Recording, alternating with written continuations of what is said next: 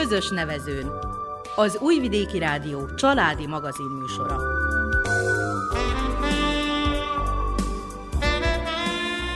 Köszöntjük hallgatóinkat a mikrofonnál Nánás Janikó és Miklós Csongor. A zenét Verica Polyákovics válogatja, a műszaki munkatársunk Olja Dzsipánov.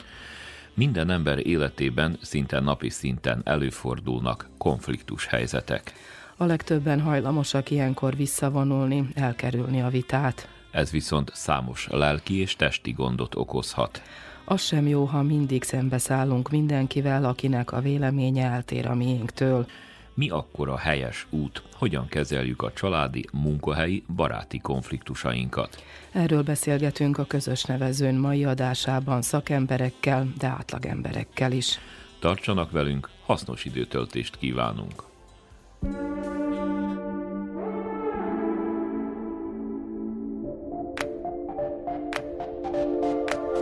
néha egy hely belül, amikor a szív merül, ott nem hallom a szél zaját, nincs ami fáj. Nem fizettem még, ez jár, akkor is, ha nincs, kivár, elloptam a fényt, anyám, néz most rám. El kell mennem távol,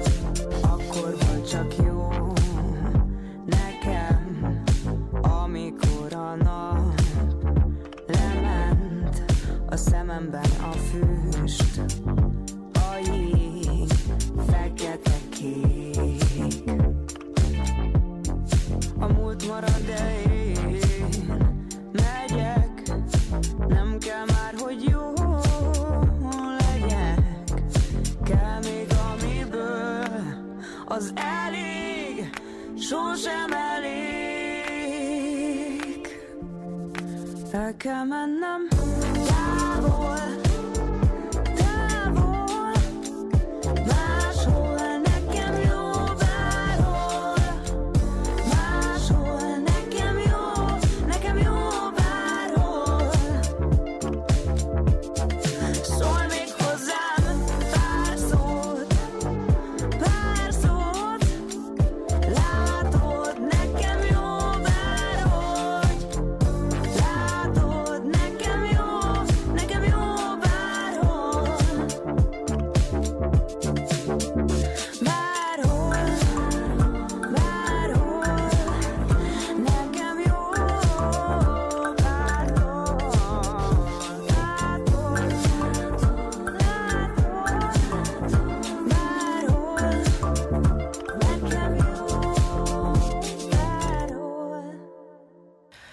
A legtöbb ember nem tudja kezelni a konfliktusokat, ezért inkább elkerüli azokat. Ez a gyermekkorra, a nevelésre vezethető vissza, mondja Heinrich Olga, pszichológus, pszichoterapeuta. Vele beszélgetünk a közös nevezőn elején. sokkal több ö, problémát okoz a konfliktus kerülés, mint maga a probléma. Tehát akikkel én találkozni szoktam, azok inkább azok az emberek, akik nagyon konfliktus kerülőek, és nem tudják kezelni a, magát a konfliktus, nem merik kifejezni a haragjukat.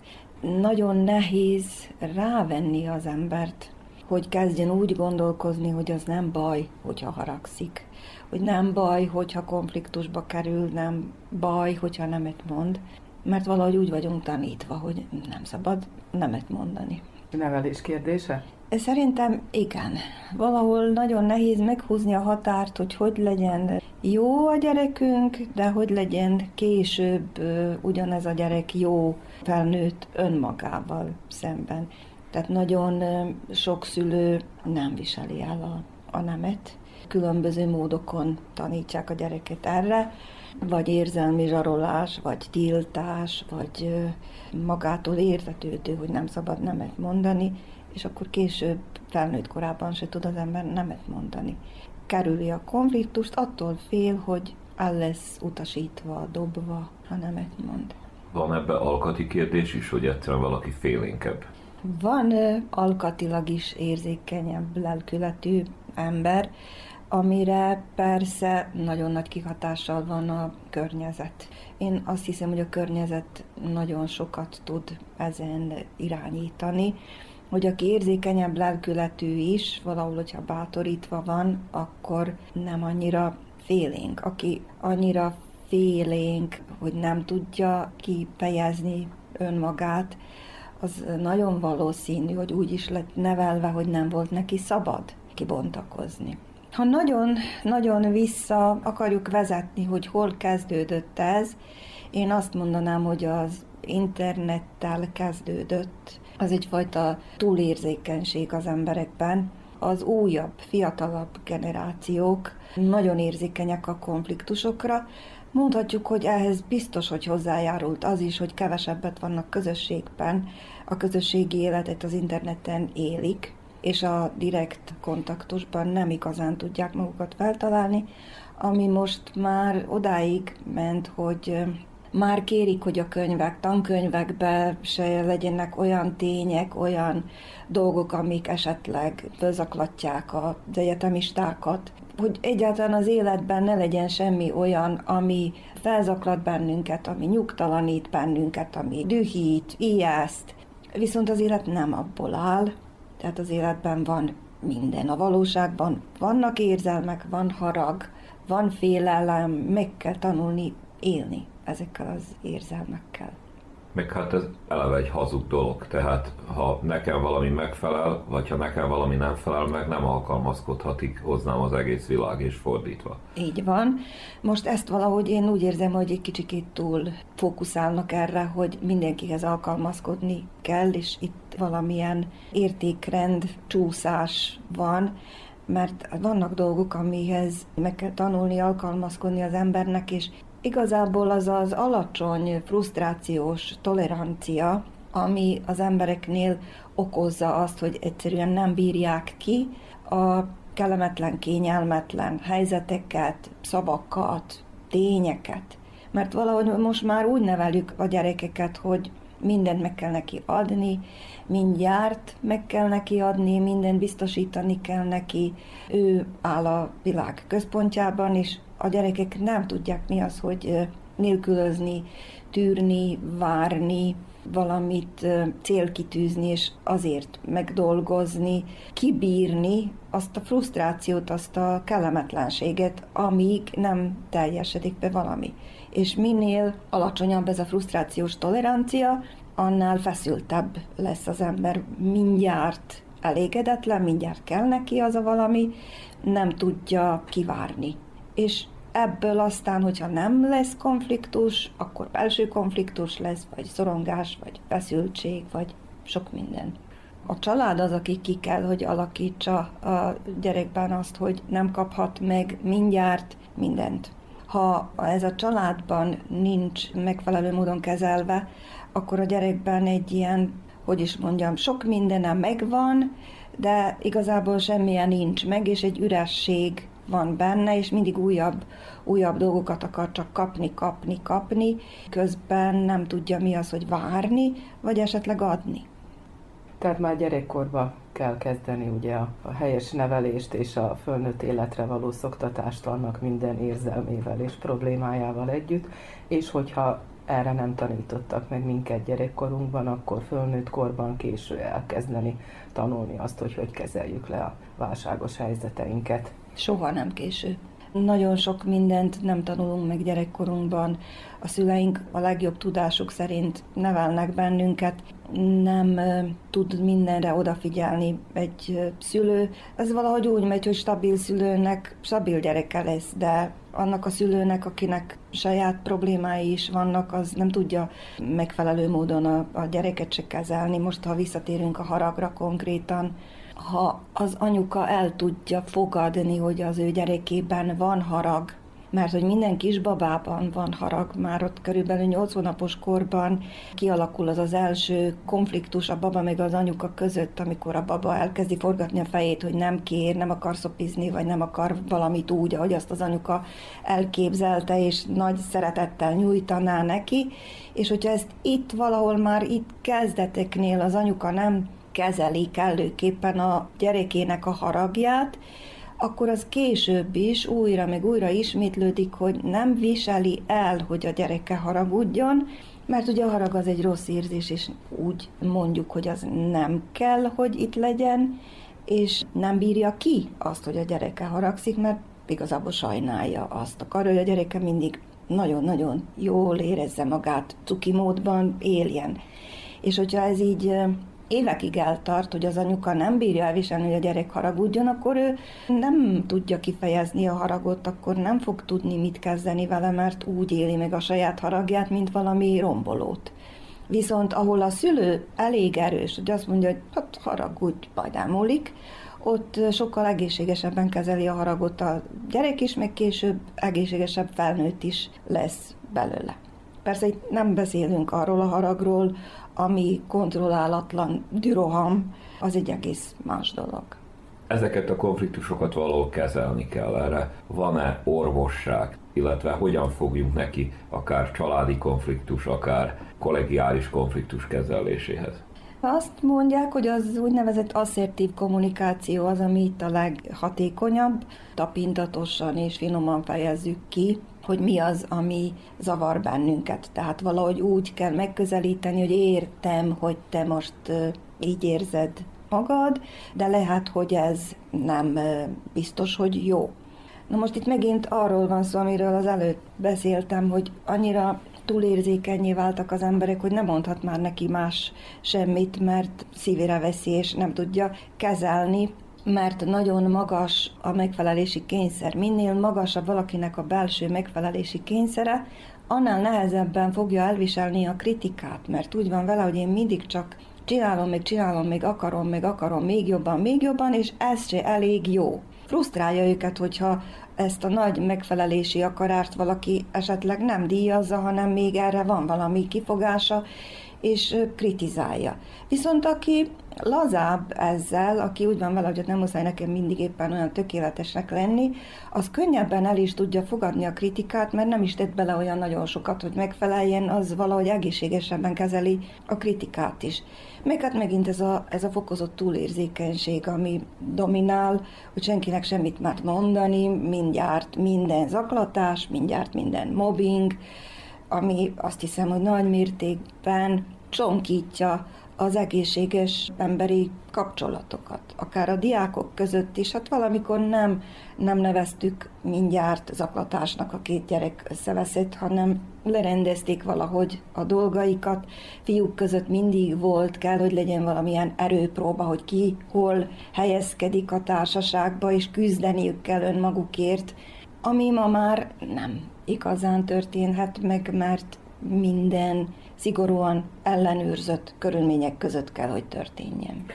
Tehát akkor a szakma nem áll ez a bizonyos túlfinomság, korrektség mögött, tehát nem a szakma ajánlja a pszichológia például, vagy egyáltalán a, az emberi kommunikációnak a tana ezt, hanem valahonnan mégis jön ez a sugallat, hogy annyira finomkodni kell egymással és saját magunkkal.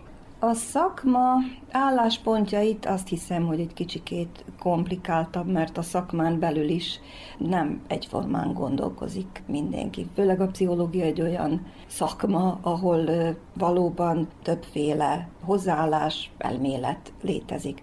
Én a pszichoanalitikus elmélet mellett vagyok, ami a hitelességet forszírozná inkább, tehát az a lényeg, hogy az ember kibontakozzon, és hogy megtanuljon alkalmazkodni sok mindenhez.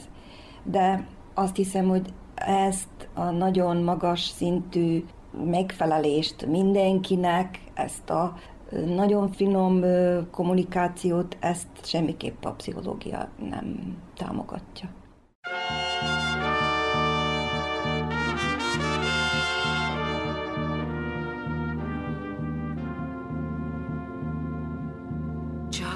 Szélzúg, ugyanúgy, mint máskor, mégis minden oly más, csak a szélzúg, ugyanúgy,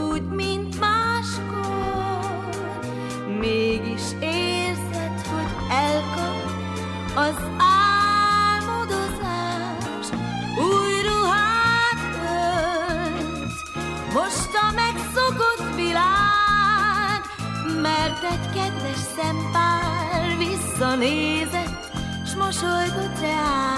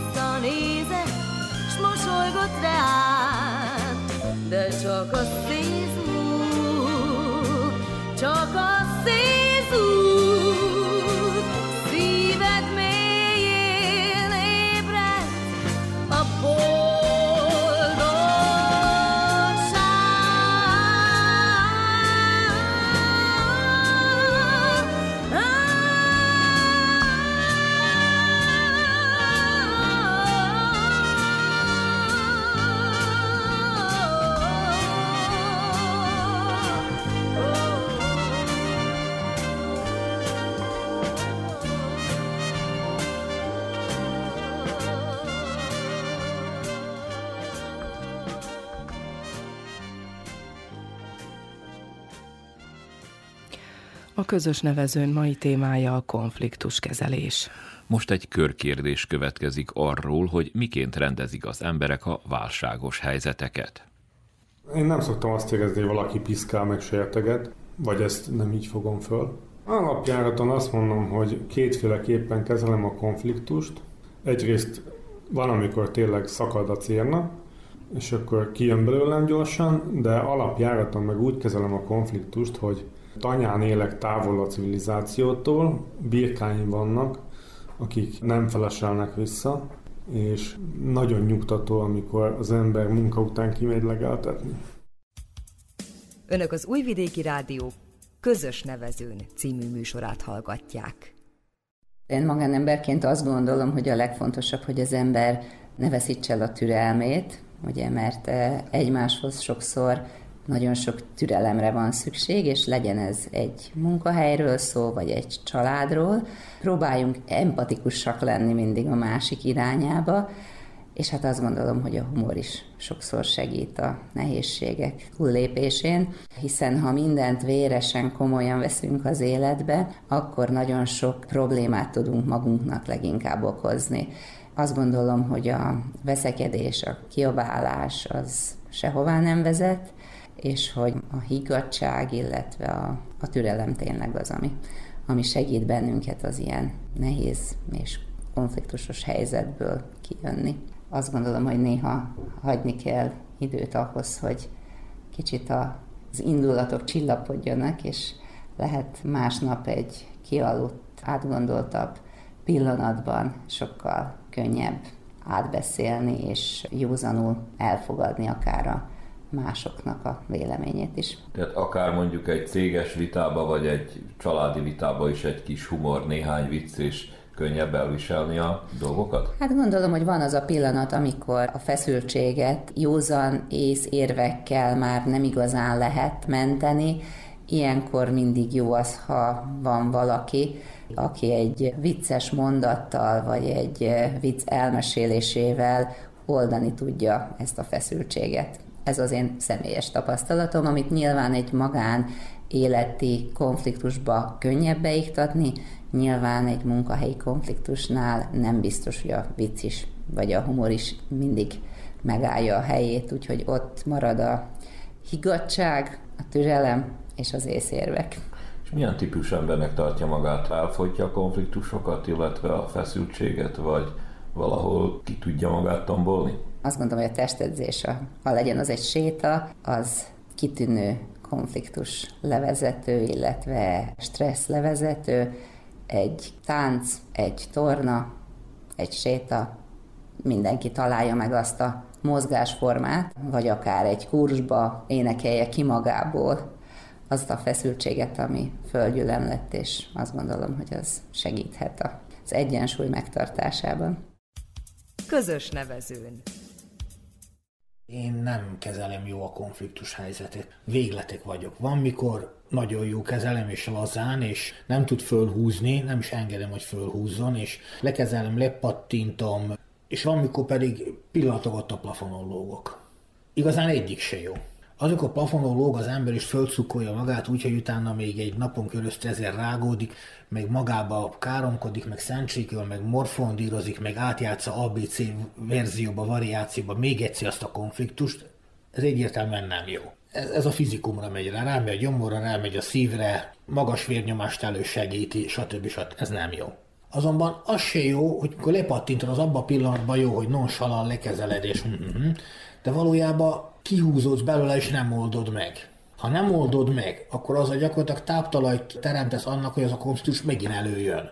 Mert ami nincs megoldva, csak úgymond el van kendőzve, be van söpörve a szőnyeg alá, vagy ki van kerülve, nézőpont kérdése, azzal nem oldottad, meg az ott van, csak az adott pillanatban valahogy másképp kezelted. De viszont lehet, hogy holnap a sarkon megint szembe jön veled, és megint szembe találod magad vele, és még ott van, hogy most megint ez a probléma, megint meg hogy megint neki kell menni. Én most magam bündök, hogy én nem jó kezelem. De azt is látom, hogy sok ember nem jó kezeli. Az emberek nagyon türelmetlenek, nagyon idegesek. Ha nincs úgy, ahogy akarom, akkor ez a verbális harc, ez se persze tehát egy vulgárisba. És ebbe az a szörnyű, hogy az már csak egy lépés a fizikaitól. Pont ezt látjuk az elmúlt években a szerb oktatási rendszerbe. Gyerek-gyerek, gyerek-tanár, tanár-szülő, tanár-diák viszonyában is. Verbális, átmegy vulgárisba, és most már legalább megjelent a fizikai.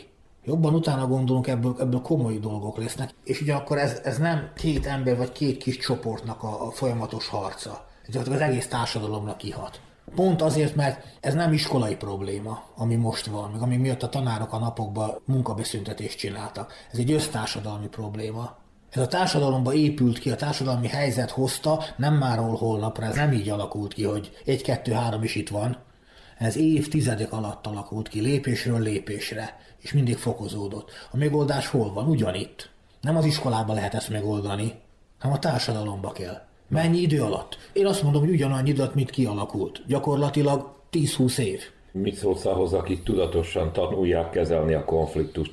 Tudjuk, hogy vannak most már életmód tanácsadók, tehát Igen. mit szólsz ahhoz, hogyha valaki azt mondja, hogy hát én elmegyek és megtanulok konfliktus kezelni. Ez kicsit szokatlan még. Igen, tudom, hogy vannak. Tudok én is embereket, akik egész jó kezelik és jó magyarázzák a dolgokat, hogy ez hogy kell.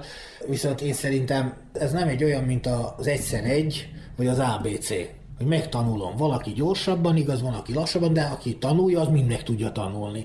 Szerintem a konfliktus helyzet kezelését nem lehet megtanulni. Nincs olyan, hogy nem akarok egy olyan konfliktus, amit a, a konfliktus kezelő sem tud megoldani. És most már annyira széles skálán mozognak ezek a veszekedések, konfliktusok, összetűzések, szembehelyezkedések, ellenkezések, a társadalom különböző szintjén, sőt azt mondom, hogy minden szintjén, alultól fölfelé, föntről lefelé, körözbe hosszába, hogy de igazán nem lehet fölkészülni. Ezzel nem azt akarom mondani, hogy a tréningek nem érnek semmit. Ezzel nem azt akarom mondani, hogy nincsenek olyan emberek, olyan szakemberek, akik tényleg elősegítik, és nagyon sokat tudnak segíteni, hogy ezt jobban kezeljük. Ezzel nem azt akarom, hogy ezeket nem kell meghallgatni, nem kell elolvasni, nem kell kipróbálni.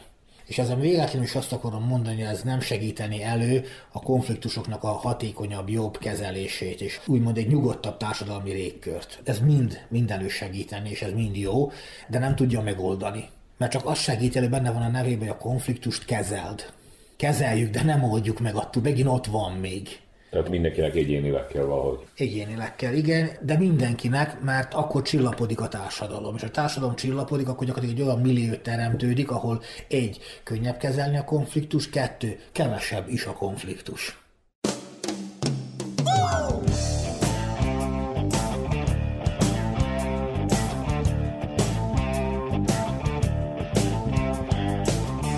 Este felé már szűk az mint a sötét úgy támad rám. Valami erő, csak menni, de bárhová. Napok óta rossz zene szólt, összetörtem a rádiót. Blues a kedvem, de senki se hangolt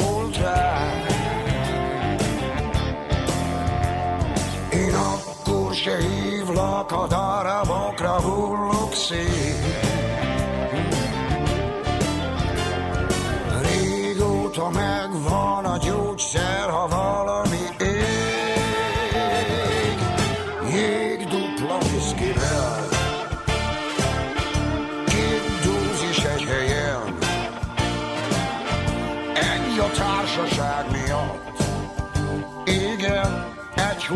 napom legyen.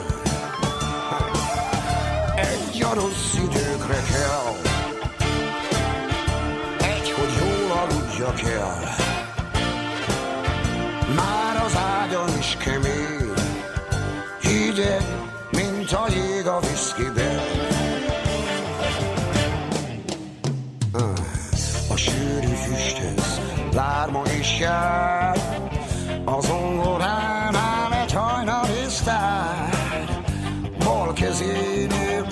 összegyűlik pár pohár. Egy szőke beáll a pult mögé, nevet rám, mintha sejtené. Hazaviszem, ha túl leszek rajtad már. Én akkor se hívlak, a darabokra hullok szét. Régóta megvan a gyógyszer, ha valami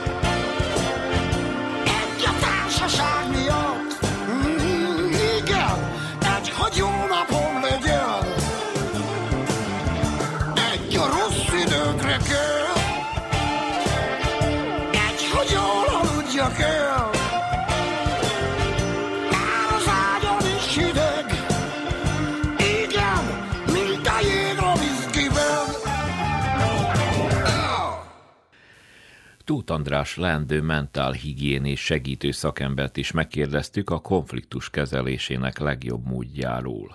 Szerinte a titok a saját nyugalmunk megőrzésében rejlik a legkönnyebb variáció, hogyha nincsen konfliktus helyzet, nyugodt az egyik fél is, meg én is nyugodt vagyok, hát akkor tiszta nyugalom van, az a legegyszerűbb.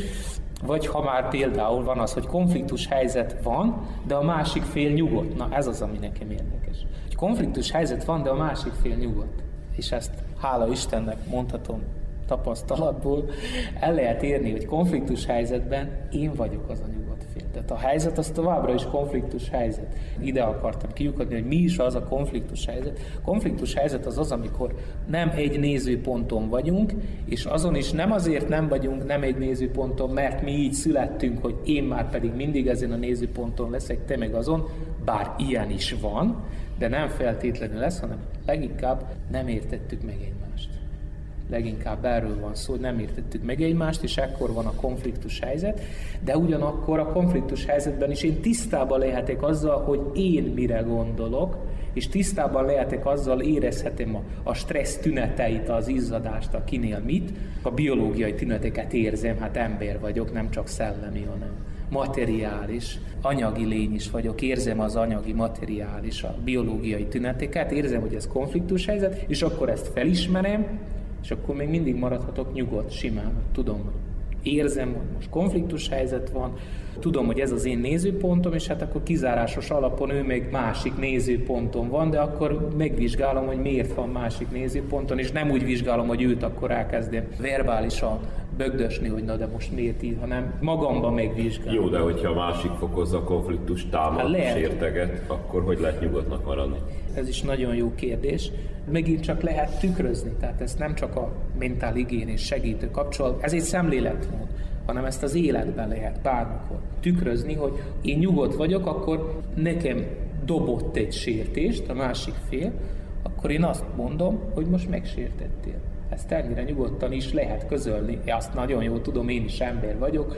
Találkoztam már más emberekkel, tudom, hogy ezt aztán nagyon nehéz ilyen helyzetben, de meg lehet csinálni, hogy most te engem megsértettél. De, és akkor itt a de helyett el lehet mondani például, hogy de nem, nem ezért jöttünk, de nem erről volt szó. De nem így kezdődik az, hogy lefolytom magamba az indulatot?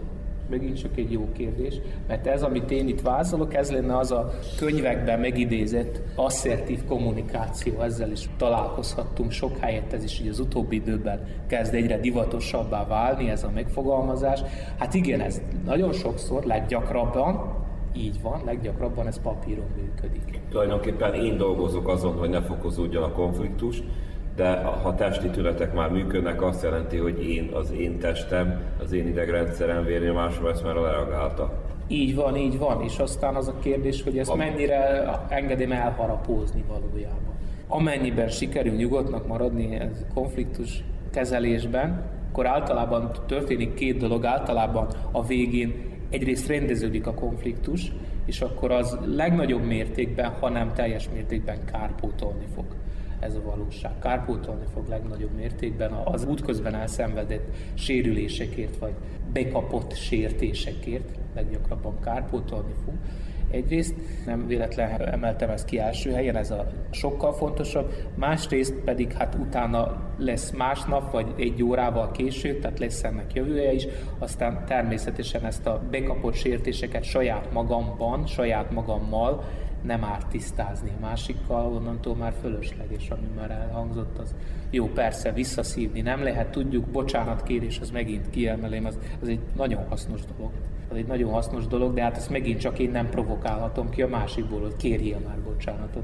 Mindenféleképpen buzdítanék mindenkit arra, hogy alkalomattán kérjen bocsánatot, még ha őszintétlenül is az is egy őszintétlen bocsánatkérés szerintem sokkal többet ér, mint hogyha egyáltalán elmaradna bocsánatkérés, mert ha elmarad, azzal indirekte azt közöljük, hogy már pedig megérdemelted azt a sértést is. Hát nem nagyon tudok elképzelni olyan helyzetet, ahol valaki igazán megérdemelte a sértést. És szóval az az én tapasztalatom, hogy az összes sértés megint csak így képletesen körül festve, hogy mi is ez, ezek egy aféle beszúrt tüskék. És akkor sok kicsi sokra megy, tehát nem nagy sebek, de hát sok kicsi sebből aztán jó nagy fájdalom van. És tényleg, mint egy tüskeit. Ez, aki megsért engem, ez beszúrta ezt a tüskét, ezek utána ezzel a sértéssel nem történik semmi, akkor ránő a bőr, az benő, de a tüske ugyanott lesz. Ez az egyik érdekes dolog az én meglátásomban, amit ezzel a képpel tudok leírni, a másik meg az, hogy ez egy olyan tüske, hogy ezt bizony csak az fogja tudni kihúzni, aki beleszúrta. Egy őszinte bocsánatkéréssel lehet kihúzni ezt a tüskét, és mindenféleképpen érdemes, de hát mondom, hogy az a talán szomorú helyzet, hogy ezt, ezt kiprovokálni egy őszinte bocsánatkérés nem lehet. A legjobb, amit én tehetek, akit megsértettek, az az, hogy igyekszem ezt igen körbenöveszteni, hogy ez így ott legyen ez a tüske, és ne féljen hozzá senki más. De én ezen a meggyőződésem vagyok, hogy, hogy az, az a tüske ott fog maradni mindaddig, amíg az a másik fél őszinte megbánással és bocsánatkéréssel ki nem fogja húzni.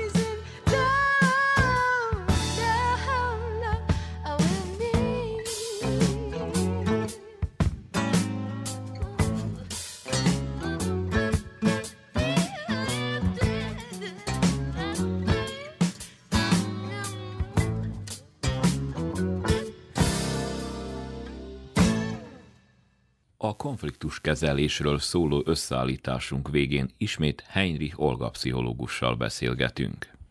Önhöz gyakran fordulnak ilyen problémákkal?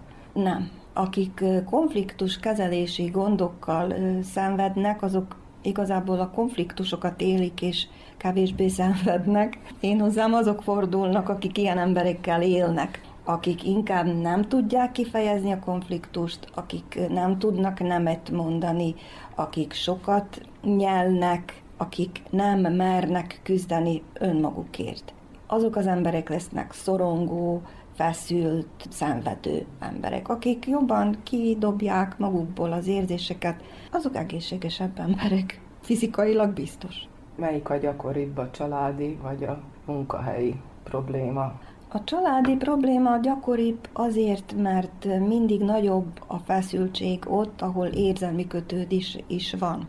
A munkahely nem annyira érzelmi dolog, könnyebben kezelik a munkahelyi stresszeket az emberek, még hát azt le lehet váltani, cserélni, onnan ki lehet lépni, a családból már nem lehet kilépni, családtagokat nem választjuk, és ott több a probléma. De ugyanakkor ott szeretet is van, és azt könnyebben is lehet javítani. A munkahelyi problémákat persze a kiszolgáltatottság nehezíti. Fontos az egzisztencia miatt dolgozni, de az ember kiszolgáltatottnak ki zsákmányolva érzi magát, és ez nagyon nagy szorongásokat tud okozni. Másrészt legalább a főnököt magunkba tudjuk szívni. Igen. És utálhatjuk szabadon. Nyugodtan. Magunkban mindenkit tudunk szidni, még a legközelebbieket is nyugodtan szidhatjuk magunkban, attól senkinek semmi baja nem lesz. Pont ez nagyon fontos, hogy legalább magunkba szidjuk, hogyha már haragszunk. Én emlékszem az én gyerekemnek, mikor kicsi volt, akkor mondtam, hogy én most elfordulok, kifordulok, kimegyek a szobából, te, hogyha akarsz, egy darabokra vagdoshatsz engem a te fejedben, nekem attól semmi bajom nem lesz, de attól azért úgy lesz, hogy én mondtam, és kész. Tehát nem baj az, hogyha valaki haragszik magában. Ha eljutunk odáig, hogy saját magunkkal van gondunk, akkor azt hogy kezdjük el kezelni, vagy hogy próbáljunk nyitni, változtatni saját magunkkal? Ha eljutunk odáig, hogy, hogy saját magunkkal van gondunk, akkor mi már nagyon előre jutottunk. Akkor már olyan nagy baj nincs, mert amikor úgy látjuk, hogy magunkban kell valamit változtatni, az már egy nagy lépés, és akkor kiemelkedtünk a helyzet fölé. Addig rossz, amíg áldozatnak érezzük magunkat, tehetetlennek, még kiszolgáltatottnak amíg úgy érezzük, hogy nincs választási lehetőségünk, nem tudunk tenni önmagunkért, hogy nekünk jobb legyen. Ha már felmerül a kérdés, hogy na akkor mi a baj velem, akkor már az ember nyitottá válik arra, hogy önmagába nézzen, hogy vajon mitől lett ilyen érzékeny, vagy sebezhető, és hogy hogy tudná ezt kezelni. Mert felnőtt korban is, igenis, hogy ezt nagyon szépen lehet kezelni. Végül is azért van a pszichoterápia, még azért is jár egyre több ember pszichoterápiára, mert megvannak az eredményei annak, hogyha valaki elkezd önmagán dolgozni, nagyobb lesz az önbizalma, jobban megismeri önmagát, vállalja önmagát, és bátrabban éli az életét. Nem biztos, hogy jobban, de bátrabban, szabadabban. Mit tehetünk mi magunk, mielőtt ugye pszichológushoz fordulnánk? Tehát magunk segíthetünk-e magunkon? Próbáljunk ne hazudni magunknak.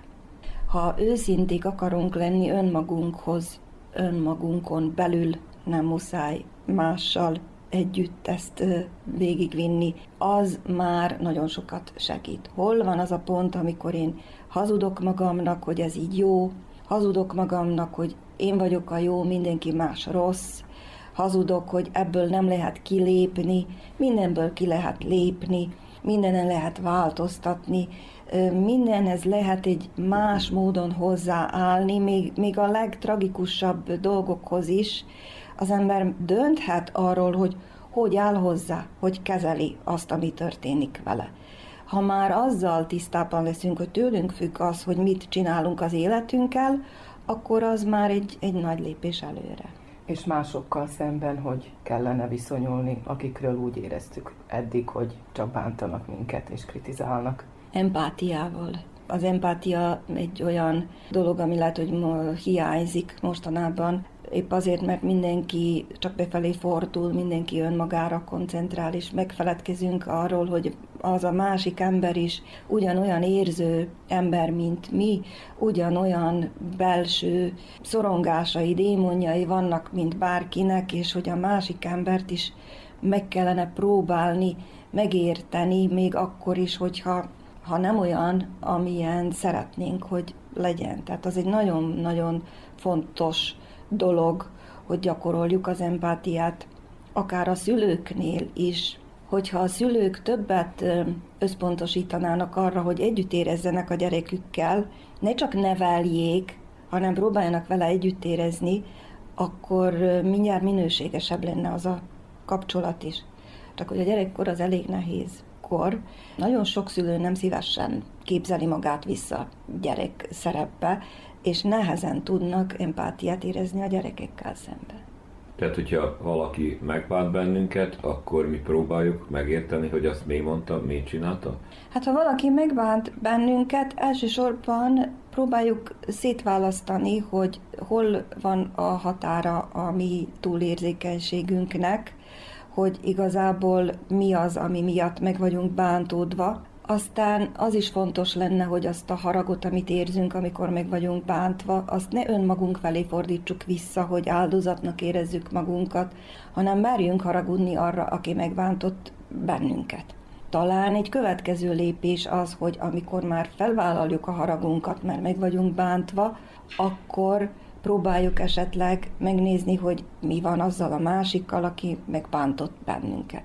Mert hogyha valaki nagyon megbántódik valamin, akkor ahhoz mindig van köze valaminek, ami mélyen ő benne saját magában van elrejtve, valamilyen túlérzékenység. Tehát próbáljunk először önmagunkat vizsgálni, aztán pedig az egy későbbi szakasz, hogy mit kezdünk azzal, aki megbántott bennünket. Ha azt mondom, hogy hagyom magam, hogy haragudjak a megbántóra, az azt jelenti, hogy nem magam hibáztatom. Lényegében azt gondolom, hogy nem én vagyok a bűnös ebbe a szituációban. Így van, így van. Nagyon jó az önkritika, de nem mindig van, amikor az ember tényleg nem hibás, és amikor tényleg haragudhat arra a másikra, amaz se hibás, ki tudja, hogy amaz is miért bántotta meg. Valami miatt úgy alakult, de az se jó, hogyha mindenért saját magunkat okoljuk, az se jó, hogyha mindenért másokat fogunk okolni. De valamilyen optimális, ilyen őszinte hozzáállás azért talán gyakorolható is. Márjuk vállalni azt, hogyha valakire haragszunk, hát haragudjunk nyugodtan. Nem lesz semmi baja a másiknak, hogyha haragszunk rá. Talán az a legfontosabb, hogy a haragunk ott jöjjön ki, ahol kiváltották. Tehát, hogyha nekem volt egy rossz napom, és csupa harag, dű vagyok, és jön egy érzékenyebb ember, aki most épp ott kéznél van nekem, például a gyerek persze, az a, aki valahol alattunk van, vagy a gyerek, vagy a munkatárs, és azon fogom levezetni az össz frusztrált érzésemet, haragomat, akkor az a harag romboló. Akkor az valóban teljesen fölösleges harag kinyilvánítás. De viszont, hogyha engem valaki fölidegesített, megsértett, megbántott, és én azt mondom neki, Persze, én most mondhatom, hogy szépen mondom neki, hogy ez én nekem nem esett jó, a valóságban az úgy is történhet, hogy azt mondom neki, hogy elmész te a francba, ez nem így van, vagy az, hogy ne idegesíts, már hagyjál békén, mindegy. Ott, ahol okozták, ha ott adjuk vissza, akkor az a harag soha nem lesz olyan romboló, akkor ott lesz kezelve, ahol annak a helye van.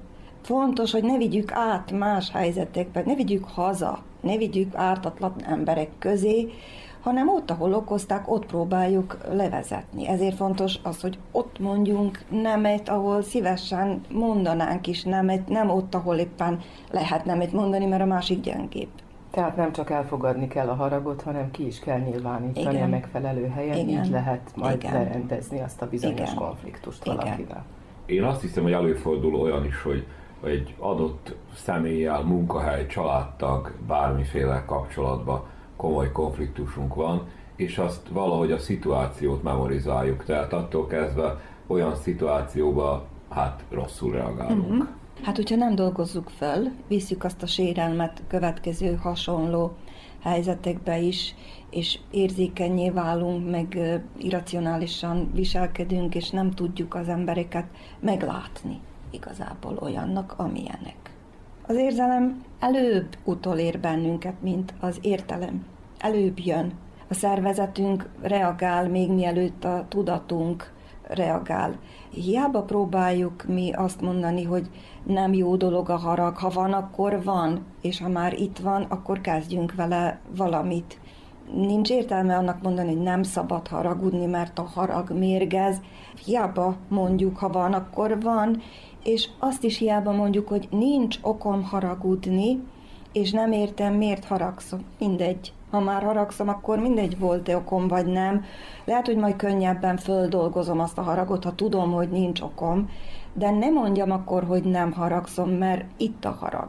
Tehát ami van, azt vállaljuk, és majd utána kezdünk vele valamit. De ha azt mondjuk, hogy nem, én soha nem haragszom, akkor az a haragot valahol dolgozik belül. És a harag kinyilvánításánál érvényese az a régió módszer, hogy számoljunk el tízig mielőtt kimondunk valamit, vagy aludjunk rá egyet, vagy ez megint csak elodázza a megoldást?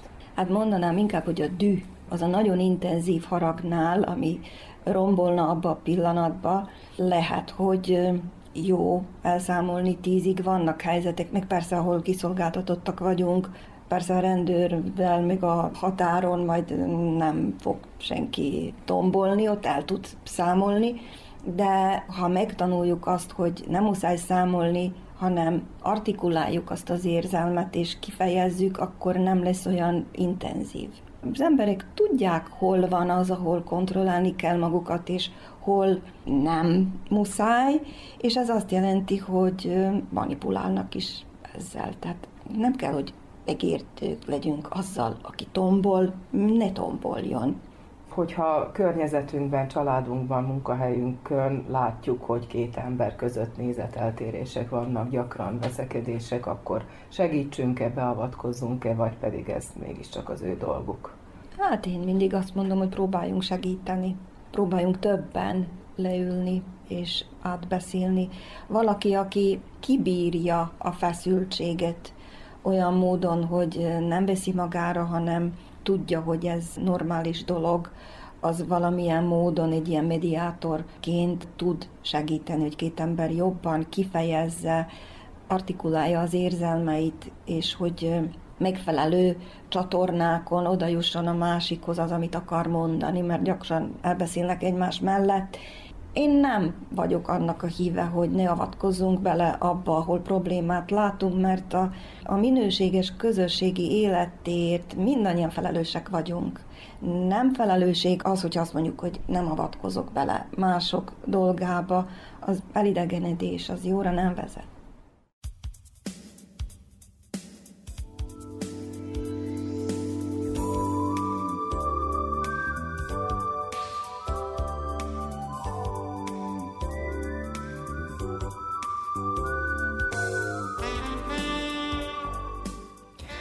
Kedves hallgatóink, a közös nevezőn mai témája a konfliktuskezelés volt.